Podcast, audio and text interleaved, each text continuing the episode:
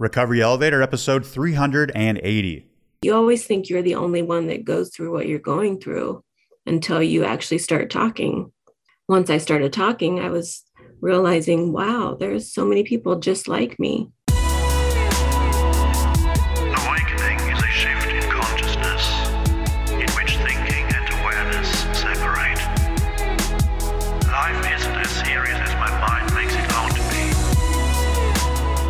Welcome to the Recovery Elevator podcast. My name is Paul Churchill. I'm so glad to be here with you all. On today's episode, we have Shrene. She's 46 years old from Arizona and took her last drink on September 10th, 2019. Way to go, Shrene. Listeners, I've got exciting news. We are currently building an alcohol free photography class that should be open for registration in August and launch in September. Not all the details are worked out yet, but this should be a six to seven week course, meeting once per week with weekly photography assignments and accountability and connection built in. This class is geared towards the beginner photographer, and anyone with a smartphone or a nice camera in their phone can take this class. Yes, we will give some recommendations for nicer cameras if you want to pick one up, but again, your iPhone or Samsung should do the trick. And let me tell you the priority of all of our courses. Number one, connection. Number two, learn how to make art with your camera. We are using the camera as a tool for connection, just like how we use the ukulele. And for those of you asking, yes, there will be another ukulele course in the future. And we're also going to be adding a weekly or a monthly ukulele lesson chat in Cafe RE. That's going to start in June. Before we get any further, let's hear from a great sponsor, Exact Nature. We are thrilled to partner with Exact Nature because we are committed to the same goal to help you quit drinking. Exact Nature's safe, all natural CBD based products can aid your alcohol free journey. If you struggle with sleep, cravings, mood swings, and high stress levels, learn more about how Exact Nature can help you at exactnature.com. Recovery Elevator listeners will receive 20% off their orders by using the code RE20. That's RE20 at exactnature.com. I want to say thank you to all our Cafe RE chat hosts. You guys do an amazing job. Okay, listeners, this is cool. Walmart pulls back on stocking cigarettes in stores and will begin phasing out sales of cigarettes in many US stores. And now this is part conscious, but more economics. It's not the best use of shelf space anymore. There's a trend happening across the globe of ditching poisons such as alcohol and tobacco. In fact, tobacco kills almost half a million people, about 480,000 people each year in the US alone. Holy shit. And with alcohol, I've read this stat several times that an estimated 40 to 60% of all occupied hospital beds are anchored to alcohol. Holy shit. But we are starting to wake up. Okay, let's get started. Listeners, we've got a fun one today. What is sober? What is sobriety?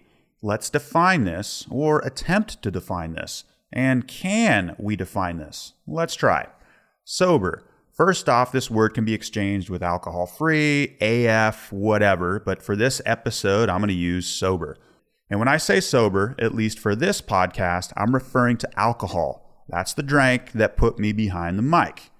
Now, this topic, especially in the rooms of AA and 12 step programs, can be somewhat divisive, and I can see why but it really shouldn't be. And I think we'll find out that arguing over what is sober and isn't is a silly and almost harmful endeavor. In fact, there are even nicknames for what type of sober you are. My recommendation is don't get too attached to any idea of what sober looks like, because at the end of the day, it's not really about the substances, behaviors, or actions, it's the freedom that you have from them. Do your absolute best not to judge others for their definition of sober because as we're going to find out, it's not as black and white as you think. Now, quick side note about judgments. When you judge others, and this is the universal boomerang effect, you've just judged yourself and created more separation.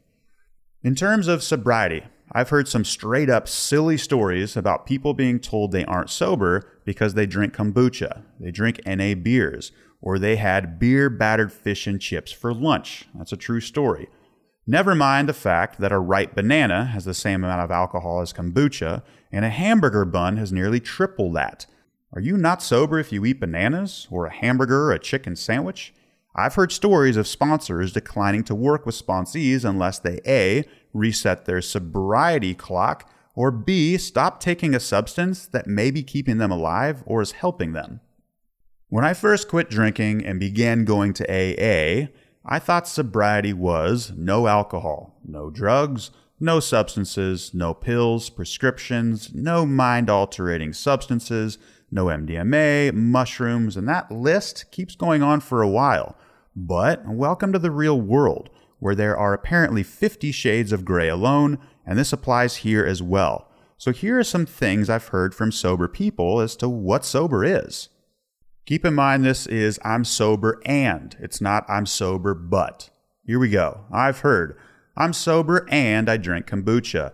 I'm sober and I drink NA beers. I'm sober and I eat dishes that are prepared with some form of cooking alcohol. I'm sober and I smoke cigarettes. I'm sober and I use chewing tobacco. I'm sober and I drink 1 to 10 cups of coffee a day. Now, please don't come at me with coffee not being an addictive drug. And I love my coffee. I'm sober and take ADD meds, aka amphetamines. These could be Vyvanse or Adderall. I'm sober and take antidepressants. I'm sober and I use cannabis. This has also been coined California sober. I'm sober and I take benzos for my anxiety and sleep. I've even heard this called NH sober or New Hampshire sober. I'm sober and take opiates for chronic pain. I'm sober and I take sleep meds. Ambien is one that comes to mind. I'm sober and I pull out my eyebrows. I itch, I pick, and pull. I'm sober and I use plant medicine ayahuasca, psilocybin, ketamine, MDMA. I'm sober and I have to sexually relieve myself constantly. I'm sober and I eat a fuck ton of ice cream. I'm sober and I love to shop. I'm sober and I leave this planet while doing breath work or Tai Chi. I've even heard people say, I'm sober, but have a couple drinks a year, a month, or even in a given week. So, as you can see, defining sobriety is a fool's errand. We can't do it, and we shouldn't do it. In fact, it's dangerous to do so. If we did, we'd separate, isolate, and disconnect ourselves even more, which is the initial problem. We're also ignoring the environment we have to live in when trying to define sobriety. We unnecessarily beat ourselves up for not hitting our internal definition of sober. In a meeting one time, I heard a guy say that he wasn't sober because he was taking sleep meds. It was consuming him. Now, I don't know exactly what his relationship was with these meds, but sleep is fucking important. I had to take AF Sleep Ease and Tylenol PMs for probably four to six months when I first quit drinking. If you don't get good sleep, the foundation of your sobriety is compromised. So, those are some Newtonian ways to define sobriety, which come at it from a lens of sacrifice or staying away from something. Here are some better ways to define sobriety, I feel. Sobriety is freedom. I heard this from a guy named Aaron. Sobriety is everything. I heard this from a gal named Rachel. Sobriety is living authentically. Sobriety is not being a slave to a substance, behavior, or action. We call it addiction, but in Latin it was called addictus, which means slave to. Sobriety is you living your best life and how you want to live it. Sobriety is living with a connected head and heart. Sobriety is being able to recognize beauty, art, and appreciate sunsets. Sobriety is a different vibration. Sobriety is pure hope. Sobriety is you taking off the chains.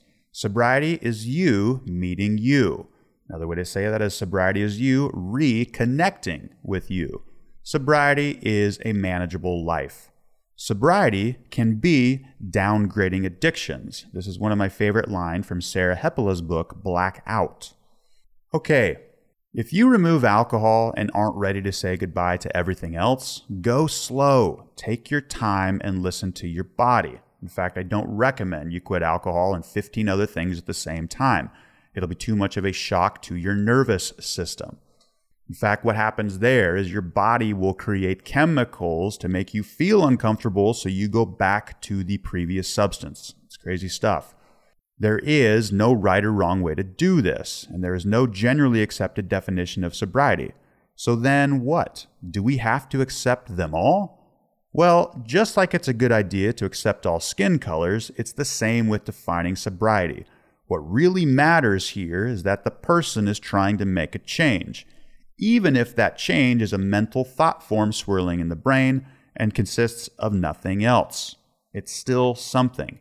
It's the desire to be the best version of you, regardless if you use other substances. It really doesn't matter. So I'm going to make this simple, listeners. At Recovery Elevator, we accept all versions of sober. We accept all versions of you. Now, before we hear from Odette and Shrene, let's hear from a better way to get help. Let's hear from BetterHelp. This podcast is sponsored by BetterHelp. BetterHelp is the best online therapy option that currently exists on the market. Mental health matters, and as we continue to live through these stressful times, it has become more and more evident that we need to have someone that can help us process our emotions and navigate the challenges of sobriety. BetterHelp will assess your needs and match you with your own licensed professional therapist. BetterHelp provides a broad range of expertise which may not be locally available in many areas. The platform is super easy to navigate as you can log into your account at any time and send a message to your counselor. You'll get a timely and thoughtful response. Plus, you can schedule weekly video or phone sessions with your counselor. BetterHelp is more affordable than traditional offline counseling, and financial aid is available. You all know that I'm a big proponent of therapy, so I highly recommend you check it out. Simply visit betterhelp.com forward slash elevator. That's BetterHelp, H E L P, and join everyone that is taking charge of their mental health with the help of an experienced professional. Recovery Elevator listeners get 10% off their first month at betterhelp.com forward slash elevator. That's BetterHelp, H E L P dot com forward slash elevator. Thank you, Paul, for a great introduction. And Recovery Elevator, please help me welcome Shrene to the podcast today. How are you, Shrene? I'm great, Odette. How are you doing today? I'm really great. And I'm really happy that we are doing this. I know we've been communicating for some time now. So thank you. Thank you for your patience. And let's get right to it. When was the last time you had a drink? Okay, so my last drink was September 10th, 2019. So my sobriety day is November, or excuse me, September 11th. And how are you feeling? It's been it's been some time now. Oh my gosh, I feel amazing. Oh, I'm excited to hear what got you here. But before we do that, just let us know a little bit about yourself, Shrene. Let us know where you're calling in from. What do you do for a living? Do you have a family? What do you do for fun? Just tell us a little bit about yourself. Okay, sounds good. So I am 46 years old. I live in Santan, Arizona, which is about 30 or about 40 minutes east of Phoenix. It's a real small little town. I have a husband of almost 32 years. We're high school sweethearts. We have a 24 year old son, Andrew, and a 12 year old daughter, Izzy. Um, I have two dogs. I have mother in law and father in law who live with me. I am what my daughter likes to call a lunch lady for a school, a junior high school. I make food for about 700 kids every day, seventh and eighth graders. And I think that's that's about it about me. You obviously have heard the Adam Sandler Lunch Lady land song. Oh, yes, I love it. I love him. I love him too. That song always makes me smile. Oh, that's awesome. We have a lot in common. I also have two dogs and two kids and it's it's always just great to connect with other sober moms in my personal opinion. So, yes, I like I said, I'm glad we're doing this and let us know when you started drinking, Shrene. You know, when did your relationship with alcohol develop in your life and how it progressed? Any red flags? Just a little bit about the evolution of your relationship with alcohol and what got you to quit and be here with us. Oh gosh. Okay. So yeah, I can recall drinking as far back as about three or four years old. I remember my mom letting me try her drinks. I would always sneak whatever she had lying around. Probably around the age of eight or nine, uh, we used to steal alcohol from my foster dad. By then, I was put in foster care. I would steal alcohol from him by the age of 12, started smoking pot with my foster brothers. Um, but really, alcohol was definitely my first love. I continued drinking through most of my high school years. um, until about the age of 15 when I met my now husband. Uh, we were high school sweethearts. We actually got married at 16 and 18.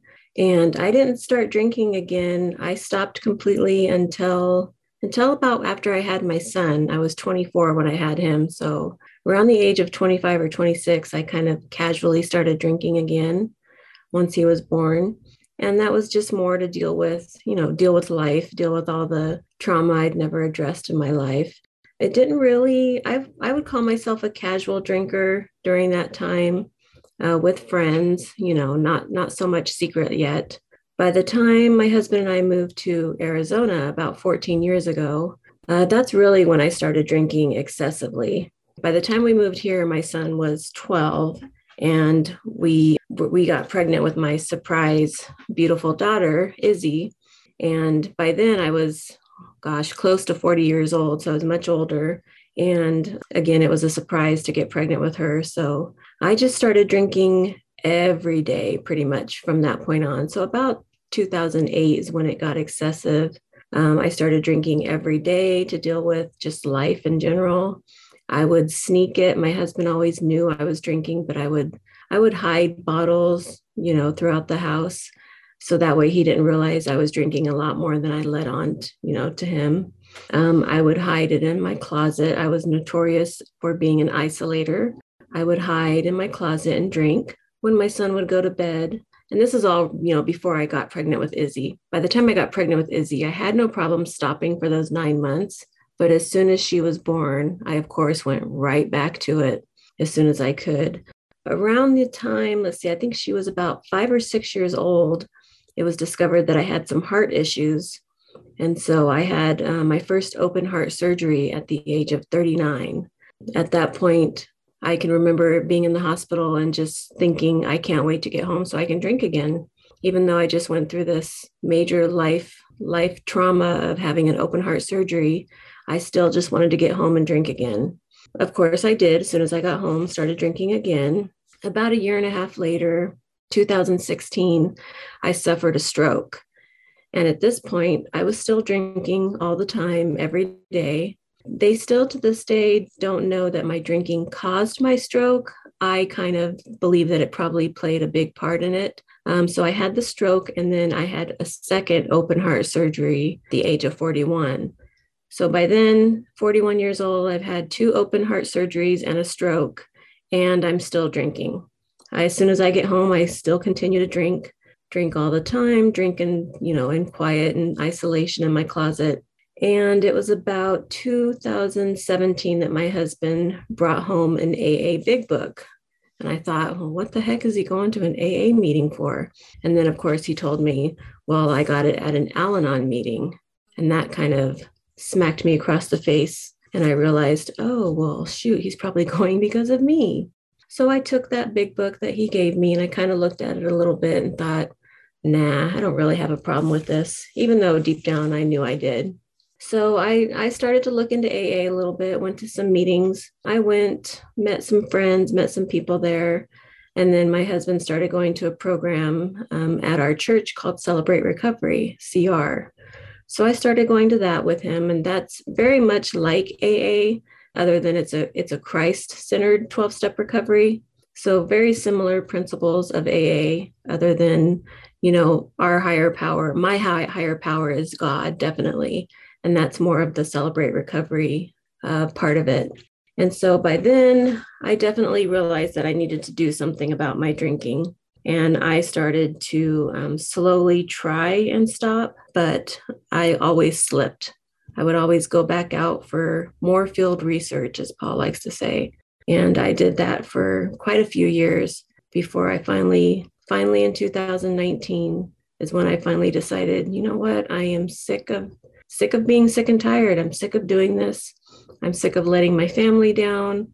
I'm sick of, you know, the way my family looks at me every time I do, you know, do what they know I'm going to do, which is let them down. And I just decided to pray one day and I prayed to God, my higher power, that I just I wanted to stop. I didn't want to do this anymore and I just prayed that he would take that desire to drink from me. And I honestly believe that day that he took that desire. And I've now been sober for about two years, seven months, so coming up on three years. And I honestly have no desire to drink. I still think about it, you know, just like anybody does. I still have those fleeting thoughts or memories, I guess you could call it, but I honestly don't have that desire to drink anymore. I actually have the desire to stay sober and I just want to continue to be in active recovery and help other people at this point. That's that's basically my story. Oh my god, Shrene, I I'm just grateful that you are willing to share all of this because it's a lot, you know, from how you were raised and your upbringing with foster parents to having massive surgeries relatively at a young age considering and having kids and it's a lot and you compacted that in a way where you know you're kind of coming from the place of like this is where I'm at now. And and I feel like you can now look back and look at everything that happened and just be very proud I hope. But I do have some questions in terms of like certain points in your journey. I know you said you know that you were someone who was sneaking and your drinking ramp, ramped up you know once your first child was a little bit older and then your second surprise kiddo came along. So when you were starting with these behaviors that were a little bit more abnormal like the sneaking what was the dialogue inside of your mind like were you aware of what you were doing or were you kind of in it and just going through the motions yeah, I, I definitely think I was aware of what I was doing. I knew what I was doing because I could see what it was doing to my family. I knew that, you know, my husband knew what I was doing. He was, like I said, he was not a drinker. He was a normie, definitely could just drink one and then be done with it. And so I, I definitely saw what it was doing to him, what it was doing to my son, my even my daughter, as little as she was at the time. She knew what I was doing. She she could figure it out she would ask to, you know, have a sip of my drink. And I'd say, no, that's a mommy drink. Well, what the heck is a mommy drink? you know, you kind of know. They they know they're a lot smarter than we give them credit for. Yeah, I know you said your husband went to Al Anon, and Al Anon, for those who are listening and aren't familiar, it's similar to AA, but the meetings are held for loved ones of people who are struggling with addiction. So, other than that experience where he came home and had the big book to hand to you, what was the type of dialogue or commentary that he had on your drinking? Would he get upset at you? Would he just come from a place of concern? Did how did he bring it up if he brought it up? Oh yeah, in the very beginning he was upset all the time. He would, you know, basically ask me why, why do you drink as much as you do? Why do you feel that you have to drink every night? And I, I never had answers. It was just I just want to. I I would always tell him I like to drink. I like the taste which I don't know how much of that was true. I think I, at that point, just I was definitely addicted to it. I felt like I needed it to function. And he just didn't understand that. I didn't know how to how to explain it to him that it was just it felt like something I had to do every day. Even if I had the best of intentions not to drink, I would tell myself I'm not going to drink today or I'm only going to drink, you know, one glass of wine sure enough, it was always more. I always gave in to that little voice in my head telling me to drink more. Yeah. And I often think about how we make these decisions of moderating or these decisions and negotiations with ourselves when we're sober. But then the moment the alcohol is like running through our veins, that just gets clouded. And it's so much easier to kind of betray your own decisions once you're already under the influence. So it's just really hard because it's basically just like a us against ourselves battle all the time and exactly. it's exhausting. It is. It was very exhausting. Yeah, in terms of how you were feeling, like were there any physical or emotional symptoms that were starting to, you know, really take a toll on you? How was your sleep? Did you have any other mental health issues like maybe anxiety through the night? How was how was the alcohol taking a toll on you before you decided to quit? Oh my gosh, I definitely I had well I, I had major depression as a child all the way through gosh, I mean as long as I can remember. And then when I was pregnant with my daughter, I definitely had postpartum after having her. So that postpartum coupled with, you know, my what I call my other depression, it just kind of it all just came came at me at once and for for me inside my head to deal with what the thoughts were in my head I I turned to the alcohol. So for me, I would think I just don't know how to deal with all the crazy thoughts in my head, all the craziness going on up there. So I would just drink to try and keep it quiet, try to stuff it down, basically. Sleeping, oh my gosh, I was terrible at sleeping. I, I still am, even almost three years into it. I, I do sleep better now, but I was definitely someone who would stay up past when the whole rest of the house would go to bed, and I would stay up for hours drinking and just watching TV, just doing nothing. I mean, not doing anything constructive, just sitting there drinking, drinking, drinking, trying to get tired enough to fall asleep. And then I would get up in the morning, go to work, do it all over again. It's just craziness. Isn't it crazy when you get out of it wondering, how was I sustaining that? Like, it, it, I think about it a lot with my eating disorder too. I'm like, how did I do it? Like, day after day after day. Right? It's insane. It's crazy. The anxiety and the depression definitely got worse and worse. The more I drank, the more I felt anxious, the more I felt depressed. And even though I knew that in my head that these two things don't mix together, I still just continued to do it. It's like, gosh, this is making me so anxious and depressed. Maybe I should stop. No, maybe I should drink more. That's what I would tell myself. Maybe it'll get better if I just drink more. It never got better. Yeah, it's it's hard to get off the roller coaster because we get so seduced by the effects of it that it's hard to just stay in one lane and and stay committed mm-hmm. to to deciding you know the mental gymnastics and like i always like asking people how exhausted they were because for me it's like it's so draining to feel like you're two people at the same time. And for me like i i can't even it feels so out of my alignment. I can't really explain it. It just there's this like ickiness to it that is just fueling to the shame and it just it just feels so awful. I I'm happy when people are able to get off that roller coaster because it's very draining in ways that maybe you can't see or explain. Yeah, that's 100% right. That makes total sense to me. I just oh my gosh, just the hiding was that was it was so much to hide all the time, to hide what I was doing. I would hide my purse because I had things hidden in there. I would hide things around the house. And if my husband would even walk by it, I would freak out. Oh my God, he's going to know that there's that I hid something in the pantry or I hid something there. It was just exhausting trying to remember where did I hide things? Did I already drink that? You know, just the memory would be gone. And it was it was constant craziness within my own head. And, you know, when you had that aha moment, it sounds like you had more of an aha moment versus a rock bottom because it was prayer and faith and really that like surrender that we hear about quite often. You know, what happened after that moment that you shared? What what followed that?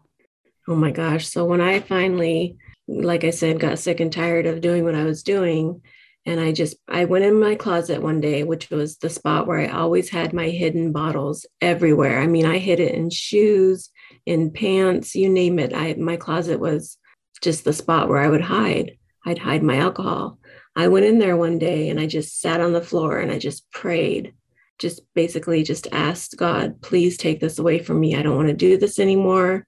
Whatever you tell me to do, I'll do it. And I I feel like he honestly told me okay, I'll take this away from you, but you have to be open. You have to be, you have to tell people what you're going through and stop isolating. To me, that was scarier than actually stopping the whole, you know, thought of not isolating and talking to people. I didn't want to do that. I didn't want to talk to people and tell them what I was going through.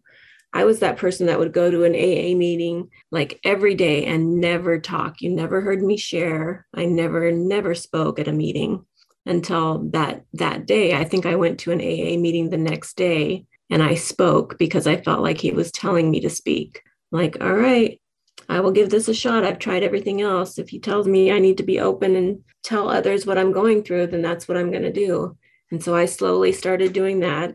I started talking. I started telling my husband a little bit more, you know, instead of just going in that closet to hide, I would go in the closet with my Bible or with my daily devotionals or whatever it was. And I would just go in there. And instead of that time I would take to drink, I would go in there and read or start writing and start journaling. So I tried to I tried to fill my time with what I thought he was trying to get me to do, which was share. It was hard to share at first to other people. So I started sharing in my journal and just writing down what I was feeling. And that has become a huge tool to me is just sharing in my journal when I don't necessarily feel like talking to my husband or to, you know, a, an accountability partner or a friend. Sometimes I'll just write it down in my journal and get it out that way instead of, you know, reacting by wanting to drink or get in the car and go to the store kind of thing. That's what I used to do. Now I'm trying to do other things like write and talk to someone. That's hard. That's hard to come out of your shell like that. That's what I was going to say. You know, acting in ways that are so different from how we normally acted is hard, especially when it's a habit and it's ingrained and you you know you are doing it without even thinking and all of a sudden you have to learn how to pause and feel your feelings and slow right. down and for men, for many people like that that just takes time that there's a reason why a lot of people are in a cycle of day 1 for a long time or yeah. you know a couple of days and then back because it is it is hard to kind of retrain your brain it is very hard. Your brain is just, your brain is mush. And then mine on top of the drinking, I had a stroke. So I felt like I had double whammy against me. So yeah, it, it takes a lot to get back to some sort of normal normalcy. Yeah. Was going to meetings something that you went to normally, or how did that continue to play a role in your recovery? And what other resources did you start picking up? Uh, for the first few years before I got real serious, I would go to meetings pretty much every day or every other day. But again, like I said, I never shared. I mean, I would talk if someone talked to me, but I would never just openly share something or talk about my story. I always kept it inside. I would go to CR meetings, Celebrate Recovery with my husband, and they have very similar, they have like different groups for whatever your issues are, like anxiety or uh, depression, codependency, that kind of thing. So I would go to the addictive behaviors group and that was probably the first place i actually shared and decided to you know let someone else know what i was going through other than my husband or my journal and i shared a few different times and then other women would share or talk to me afterwards. And i was starting to see that wow i'm not the only one that's dealing with this or i'm not the only you know christian that deals because i thought you know i was unique. There's not another Christian that deals with this or a mom that's like me or you know you always think you're the only one that goes through what you're going through until you actually start talking. Once i started talking i was realizing wow there's so many people just like me so i think cr that became the first safe place for me where i started talking and then once once i felt comfortable there then i slowly started to open up at aa a little bit yeah it it it takes time, but like you said, when you do get out of your shell, you get out of that uh, terminal uniqueness, as you say, and you find right. so many commonalities. And it, I feel like it's until that moment where we have the courage to share and kind of find those common wounds, then we're able to kind of start, you know, shredding the shame because otherwise we may not be drinking, but it's still like we're carrying it all by ourselves. And, you know, I don't know what, like, other than just not drinking, what else did you notice that were like things that you were holding on to that, like, maybe had nothing to do with the drinking, but they are, you know, a part of the journey? It's not just about quitting drinking. Oh gosh, I was still holding on to just my past, my childhood, you know, all the trauma that I had gone through as a child. I'm I'm still addressing that now in sobriety and um, when I was actively drinking, I didn't address it. I just would drink to cover up what I was feeling. Now, feeling all this, all the feelings, and being sober while doing it, ugh, it sucks. you know, I mean, I don't, I don't like it, but it does feel better doing it with a clear mind and thinking things through instead of just reacting with a drink. Now I'm, I reach out to people. You know, I talk to others that have gone through similar situations and the only way i have found those other people is is by speaking or talking to others and getting to know people i know the first time i shared on um, on social media about sobriety oh my gosh i was scared to death. I'm thinking i'm not going to have any friends. Everyone's going to unfriend me. Like nobody wants to hear about this kind of stuff. Now, oh my gosh, in the last two years, that's pretty much all, not all I share about, but I either share about sobriety, recovery, my kids, my family, dogs, you know, but I'm I'm not ashamed to share it anymore. I'll tell anybody that wants to hear it what I'm doing or how I'm doing it, how I've done it. It's no longer shameful to me. Now it's I'm excited to share and I want others to know that they can do it too. Yeah, you know, it goes from being in that place of shame to being empowering and to also being able to provide service to other people just by sharing and, and talking about it. And then you never know when a conversation that has nothing to do with sobriety ends up going in that direction. It's it's really cool. I feel like what kind of starts to happen in our surroundings and in our environment and in the people that we interact with. It, it there's this like weird synchronicity that starts happening. I don't know if it's alignment or or what it is, but it, it starts feeling really good after it's hard for a while. Right. Yeah, exactly. I mean, I, I even started taking my my journal entries that I had, and I felt like that pull to start a blog. I'm thinking, what right do I have? I don't have I don't have any type of writing skills. Who cares what I have to say? But again, it was that voice inside me that, you know, God telling me, why not you go ahead and write a blog? So I started a blog. I thought, even if one person gets something out of it, I'm going to do it because I feel like, you know, even though I think I don't always have anything good to share, somebody out there can benefit or can relate to what I have to share. So I try to, I try to, I'm trying to listen to that inside voice now because it's, I feel like it's God talking to me now. It's not my drunk inside voice mm-hmm. now, it's the good voice now. What would you consider to be like the biggest challenge you've encountered since not drinking? Oh my gosh. I would think the biggest challenge for me has been again um, ignoring that that voice inside me that wants to tell me that I'm not good enough or that you know one's not going to hurt or maybe you can drink normally now trying to make sure I don't listen to that old voice has been has been a challenge Yes, I hear you. But I mean, it sounds like you're doing so much inner work. And it does sound like that moment where you prayed continues to be powerful and continues to kind of keep you on track. Would you say that's okay? Like, how often do you think about that moment? Is it a big motivator for you? Oh my gosh, it's a huge motivator. I mean, I've changed everything about my daily life now based on that moment now every day I get up at four o'clock. I get up purposely 45 minutes early before I need to so that I I've turned my closet into a prayer closet. So where I used to go and hide my alcohol, now I have it covered in pretty lights and candles and a little chair and like my daily devotionals, my Bible. I go in there and I journal and I spend 45 minutes in the morning before work by myself still in isolation but now it's a good isolation. I'm i'm working on on myself. So i do that every morning and i feel like i mean that's that's a huge difference for me to do something like that. Yeah you basically have adjusted everything like you said and and it just proves to show that because of alcohol so much has changed. And sometimes we don't think that it's because of alcohol. Even i i heard you mention something about your stroke and like obviously it won't be fully confirmed by the doctors, but there's like this inner knowing of like, it kind of did have to do with everything that is going on oh, in our lives. Definitely.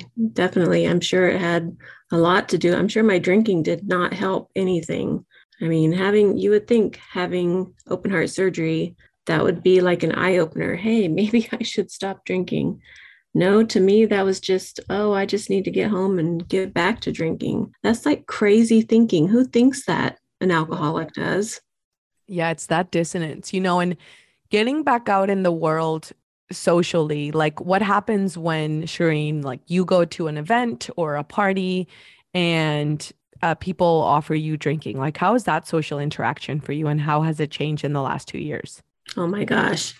So, in the last two and a half years, my husband and I have taken, see, I think three vacations and two of the vacations his work provided for him, and they were two all inclusive resorts in Mexico. I mean, you, I'm talking alcohol just everywhere. And I had no problem turning it away, asking for seltzer, you know, Coke Zero, anything. I had so much fun. And to be around, you know, the drunk people and watch them, I would think to myself, is this what I looked like? These people are not having fun. They're getting sick. They're acting stupid, saying stupid things. I don't miss that at all. Yeah, it's really nice to hear that, like, instead of FOMO that a lot of us experience, perhaps more at the beginning, it's more of a turnoff, which for me, like, I think the most that I can relate to what you shared is concerts, you know, where when there's, mm-hmm. I think we went to a concert once a couple years ago and the people around me were just completely hammered and like I was not able to enjoy the show and I felt like uncomfortable because they were dancing and stepping on my feet, you know, and it's like it does feel sometimes like, oh my God, I was probably one of those people. Right. But I think that for many of us, there is like a, a, a stretch of time where it you do think you're missing out. That seems to like not be a part of your journey. No, I don't I don't feel like I'm missing out, but I think That's awesome. A lot of that also has to do with who I surround myself with now. Yes. I mean, now I am I'm very very involved in CR, the Celebrate Recovery program. I go and I speak to churches now. I'm actually going tonight to a church out in Phoenix to share my testimony, which is just basically what I'm doing right now, just sharing my story. So just trying to help other people that have dealt with similar situations. And again, alcoholism is not my only issue. I've got depression, anxiety, you know, childhood trauma. So now I, I surround myself with other people that can benefit from what I have to share. And I don't shy away from sharing it anymore like I used to. How has your relationship with your husband changed? I'm sure he's extremely proud of you and is benefiting from from this new Shrene. So how did that tip from him going to Al-Anon and getting upset to seeing you now in this new phase? Oh my gosh. I mean, he's always stuck by my side and just I might get a little emotional on you. That's okay. he's, he, you know, he was definitely sorry.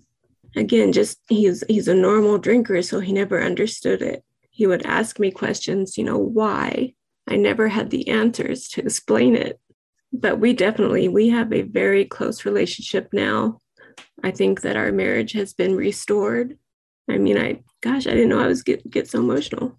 No, it's okay. It is really rough, especially especially when like you said, it, if he doesn't have the same issues sometimes it happens to me in my relationship, you know, then it's like you don't want to feel misunderstood. You want to feel supported. It's so complex. Mm-hmm. And you guys have been together for a long time. So kudos to him because honestly, that's just the nature of relationships. They're ever changing. We never, it never is like, oh, you're the same person as you were years ago. We're always changing. And I think that right? him, you know, it speaks volumes of him believing in you and also giving you like permission to to change, which I think is very hard in some relationships.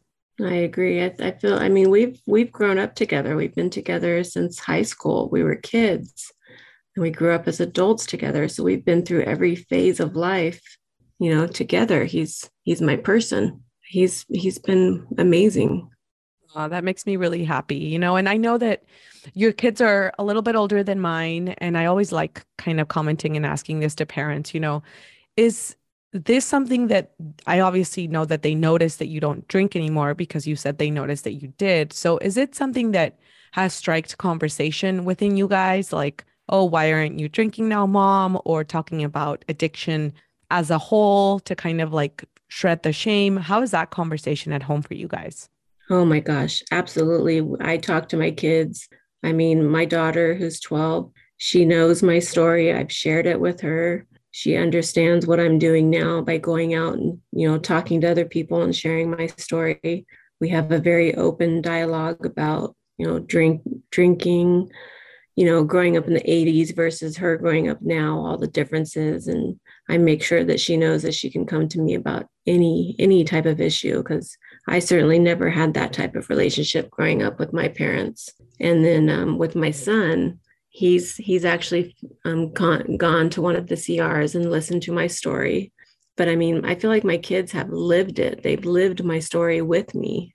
because they were there, they were part of it. Now they're seeing my part of my story that I'm better, you know, I'm doing right by them, by my husband, by myself, obviously. So yeah, they're they're definitely involved in every area. I love that. You know, you now you can say how I the phrase that I always like using, you know, that recovery runs in your family and I mean, living in the solution is the best thing we could do. I feel like sometimes I get fearful for my kids, but all I can do is just continue to be, you know, and continue to have these conversations and continue to do the next right thing as Chris always says too. So hopefully yeah. hopefully that'll rub off on our on our kids. Oh, I, I know it's rubbed off. I I hear my kids say certain things sometimes. I'm like, they heard that from you. I hear certain things in the rooms, and I'll come home and say it. And then when I've heard my own children say the same things, like, yeah, they're they're definitely catching on to you know to this recovery thing. What are you doing, or what other tools that serve your sobriety also serve you know your other struggles? I know you've mentioned depression, and I know you had some trauma growing up how do you take care of yourself? Because it is not just about alcohol you know what what tools are in your toolbox that help you kind of take care of overall uh, mental health? I've definitely reached out into the online world as far as you know my other issues that i deal with. I'm part of many different support groups you know depression groups childhood trauma groups that kind of thing. And then again with my church with the cr program I go to grief group, I go to um, sexual abuse group, you know, that kind of thing. So I have different different avenues that I I reach into and try to pull information from that will help me in the things that I'm going through. And then again, that daily prayer closet where I go and I I mean, I have daily devotionals that have to do with the AA side or that have to do with the depression side of things. And I just try to fill my mind with with good stuff now instead of bad stuff. Yeah, you know, a lot of it is recovery as a whole, and there are these commonalities, but I'm really happy to hear that you have found specific groups because it is different uh, in some ways and the same in many ways as well. And I do feel like, you know, co occurring disorders are common. And, you know, I thought that by not drinking maybe i could like not be in touch with my eating disorder community. And i've realized as time goes by that i also have to stay in touch there because there are other issues that maybe don't play a role in sobriety. So it's it's a lot. So i'm just really happy to hear that you're being active in kind of taking care of all of the wobbles. Definitely. And and showing my daughter that you know, again, she knows my story. She knows what I've been through, and she deals with a lot of mental um, mental issues herself. She's going through a lot of depression. I mean, I I remember being 12. I can't imagine being 12 in 2000, you know, 2022. And she talks to me about, you know, depression, about anxiety, stuff that she deals with that she knows that I have dealt with. So we have a very open line of communication there. And I feel like there's things that I've learned that I can help her, you know, by sharing with her. And I want I want to make sure that she always knows she can come to me versus, you know, going to school and talking to her friends who of course they want to do that too, but a lot of those friends are struggling with the same kinds of things that she's struggling with. And if they have other people like their own parents who have struggled with similar things, then you know they have that those safe people to go to to talk to instead of just trying to deal with it on their own, like I felt I did when I was a kid. Well, yeah, the fact that you are normalizing talking about mental health normalizes it for them and and you know allows them to kind of like not stay in the closet with these issues that for many of us i mean for me i know how hard it was eventually i got there when i was a little bit older but you know there's there's two ways you can look at it. If you struggle with it and then you beat yourself up about it and then your kids struggle with it you could get really down about it because man like the cards that we were dealt. Or you could look at it the way that you're living in it which is you are empowering her and letting her know that it's normal that it happens and this is what you can do about it. So i just i love hearing this because the solution i think when you're a parent with mental health issues and addiction issues, you're not going to be able to prevent it. It's more so how are you going to react if and when it it happens. And I feel like you're doing a really good job at that. Exactly. And I've asked her, you know, do you feel like you need someone to talk to because I know not every kid wants to talk to their parents, especially girls talking to their moms. And so we've reached out and got a counselor that she's comfortable with. And, you know, I, I make sure she knows that she can always talk to me, but if she doesn't want, want to talk to me, that's totally fine. That's why we got her a counselor so she can talk to her about the stuff that she doesn't feel comfortable talking to me about. So at least she has more than, you know, one avenue to go to. Like for me, it was just go drink now i feel like for her i'm giving her other other resources that she can use too yeah i love that and that you don't have to be the solution to everything i feel like delegating as moms is hard because you think why why can't i why can't she talk to me but i think that you're really humble in allowing her to have other people that she can use as an outlet and i think that really is awesome so thank you so much Shrene. she has a she is a great mom. I'm really, I'm really happy to hear all of this. And we have reached the rapid fire round. So if you can answer these questions in 30 seconds or less, that would be fabuloso. Are you ready? I'm ready. Okay. What are you excited about right now? Oh my gosh, I'm excited about life. I honestly, I'm excited excited to share my story whenever I'm asked. I'm excited to stay sober. I'm excited about just living if you could talk to Shrene on day one or when you were younger, what would you say? Don't give up. Mm. What book are you reading right now, if any? Oh my gosh, I love reading. I love listening to audiobooks. I am reading, oh my gosh, it's on the tip of my tongue. Uh, in the realm of hungry ghosts. I've heard that's really good. Yes, that's really good. I'm reading that one and the audio book that I'm listening to is Sober as F,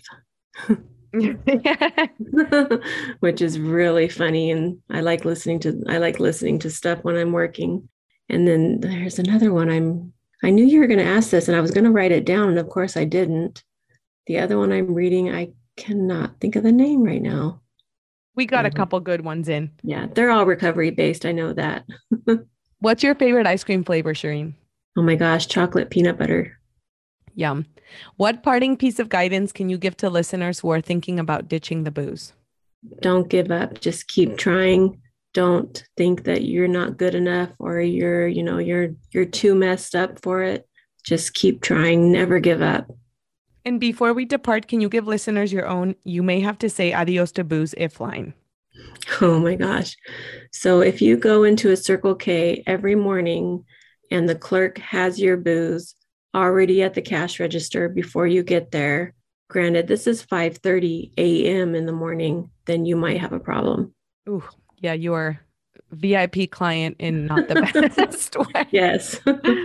oh my gosh, Shrene, thank you so much for joining us. I can't wait to air this and have our listeners hear your story and learn from you. I appreciate you. So thank you. Thank you. I appreciate you too. And I appreciate this this podcast. It's been tremendous, a tremendous tool for me. Oh, thank you. Take care. You too. Bye-bye. Very well, Timari. That wraps up our interview for today. And before I say adios, I want to remind you that we can do hard things. You all know that I love Glennon Doyle. This is one of her taglines. But I thought about something else the other day. We can't do hard things and be hard on ourselves. It's already hard enough as it is. We all have our own personal challenges, and we're all trying to find our way in this alcohol free life. So it doesn't really help if you're already going up a mountain and you're also beating yourself up for it. So I just wanted to remind you to choose yourself and to choose kindness and to be your own cheerleader. This is my motif for this end of the season that is coming up. You know, root for yourself. I am not saying that negative thoughts won't pop up into your mind, they will. Just be mindful of them. You know, I remember when I started using meditation apps one of the speakers that I was listening to kept saying, just imagine that you're sitting at a bus station and your negative thoughts, or any thoughts for that matter, are the buses that are coming and leaving. So be the observer, sit back on the bench and observe. And if it's a negative thought, choose to wave it off and let it go. I know that this is hard. I know that this is much easier said than done, but the work starts with the awareness around these thoughts and acknowledging that you can take action and that you can choose to not fuse to these thoughts. Remember that you're not alone and together is always better. Recovery Elevator, we are here for you. Don't quit quitting. I love you guys. How do you know this is the experience you need? Because this is the experience you're having at this moment.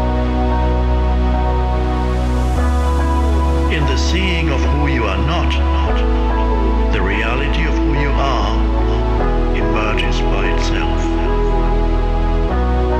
Life isn't as serious as my mind makes it out to be. Being must be felt. It can't be thought. Your inner purpose is to awaken.